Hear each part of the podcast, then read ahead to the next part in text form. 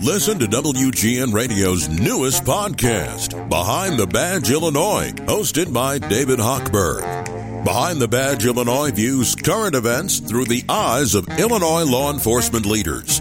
Tune in. Visit WGNRadio.com slash Behind the Badge. I'm Lisa Dent. Dr. Shannon LaDeau is a disease ecologist at the Cary Institute of Ecosystem Studies. I wanted to talk to you about mosquitoes. Tell me what a disease ecologist does first, though, doctor. Yes, hi. I'm so as a disease ecologist, I predominantly conduct research that looks at how the environment influences in my case, human insect interactions that are likely to result in disease transmission. And, and we know mosquitoes are. they're well known for that. I mean, West Nile virus has been detected in many counties in and around uh, the Chicagoland area throughout Illinois, and they are a pest that we all would would be better off without, in my mind. And there's there's something showing now that they're are they arriving early and staying longer in the Chicago area? Well, so the mosquitoes are probably there all year round, but during the winter they are dormant, either as eggs or as um, they almost hibernate uh, in people's basements or the sewer, and they will awaken and start looking for that first blood meal when the temperatures get to a certain uh, warmth that allows them to move around. They need to take blood from a vertebrate in order to make their eggs. So the earlier that starts to happen in the spring, because temperatures are warmer earlier in the spring, the more likely uh, we are to have different pathogens and, and like West Nile virus build up and transmit over into humans, spill over into human populations. So we've always been blessed with really cold, snowy winters here for the most part, and obviously that is changing, and that changes the pattern that we see with mosquitoes. Right. So there's there's two things going on. One is that when the spring starts earlier, then they have longer growing seasons to build up their populations. The other is when the winters are not as cold, more of those mosquitoes will survive the winter. And so they start at higher levels in the spring. So even if the spring wasn't earlier, a warmer winter would result in more mosquitoes as well. And are the mosquitoes biting birds, getting the West Nile virus, then turning around and biting us, and that's how it's transmitted? That's right. And so that's actually a pretty rare sequence of events that a mosquito will first bite a bird, then live long enough for the virus to uh, replicate in its system, which takes about six days, and then bite a human. And usually a mosquito that is focused in on finding birds and biting birds is more likely to bite a bird th- that second time. So that's why something like West Nile virus is actually pretty rare, even though you might find it in mosquito pools.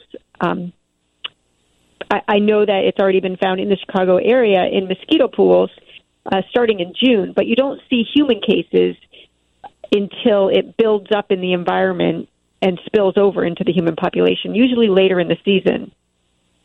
Do you have any idea how many mosquitoes we're living among? I mean, it feels like they're all right outside my house waiting for me to leave.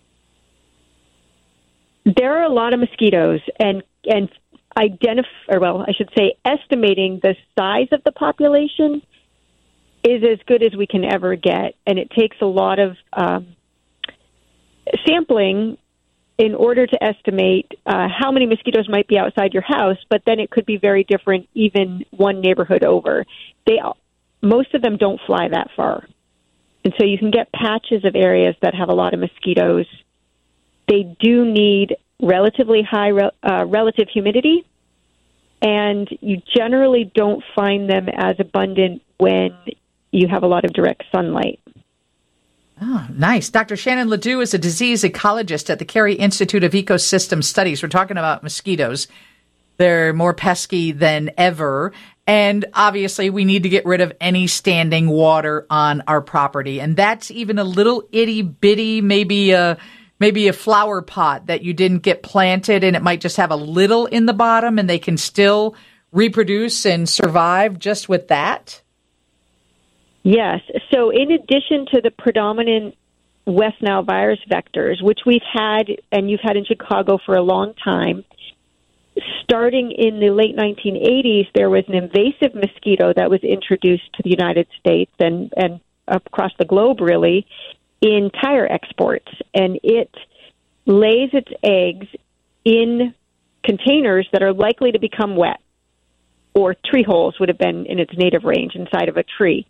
And when those containers become wet, the eggs hatch and the mosquitoes grow very quickly. They're called the tiger mosquitoes. And those are the that's the mosquito species that's really growing most in urban areas uh, across the U.S. right now, including Chicago. And, and they don't take long to grow. And are they visibly different than the mosquitoes we've all grown up with? So they do have stripes. They're called the tiger mosquito because they have black and white striping. Um, they're they're pretty small, and they often feel like a swarm when you're bit because the males are actually looking for the females to mate right around the same time that the female takes that blood meal. And one last question, Dr. LaDeau, before I let you go. Um, do mosquitoes have predators, and how do we support the predators and get rid of the mosquitoes? Right. So I think a really good example of that is that tiger mosquito, that invasive mosquito, does not do very well when you get outside of the city. It really, in the United States, especially in the northern parts of the United States, it's almost entirely urban. It doesn't survive well when it gets out into more forested habitats where it's either outcompeted by other mosquitoes in the in the water, or it's eaten by other insects in the water, like dragonfly larvae, or by tadpoles. And then when when they do emerge, some mosquitoes are predated on by birds and bats. But a lot of the predation happens in those water habitats, which of course when you're in the when you're talking about that bottle cap or a planter, you don't tend to have a lot of other species in there to eat the mosquitoes. Right. So emptying water and if you do have standing water, having having a fish or making sure you have an, a healthy water wetland community are ways to really try to control that mosquito species. Thank you so much for joining us. Thank you for having me. That's Dr. Shannon LaDeau, a disease ecologist. Max Armstrong is going to join us before six o'clock. And Lauren has the news with the latest on the Trump indictment. That is next on 720 WGN. Lisa Dent, WGN.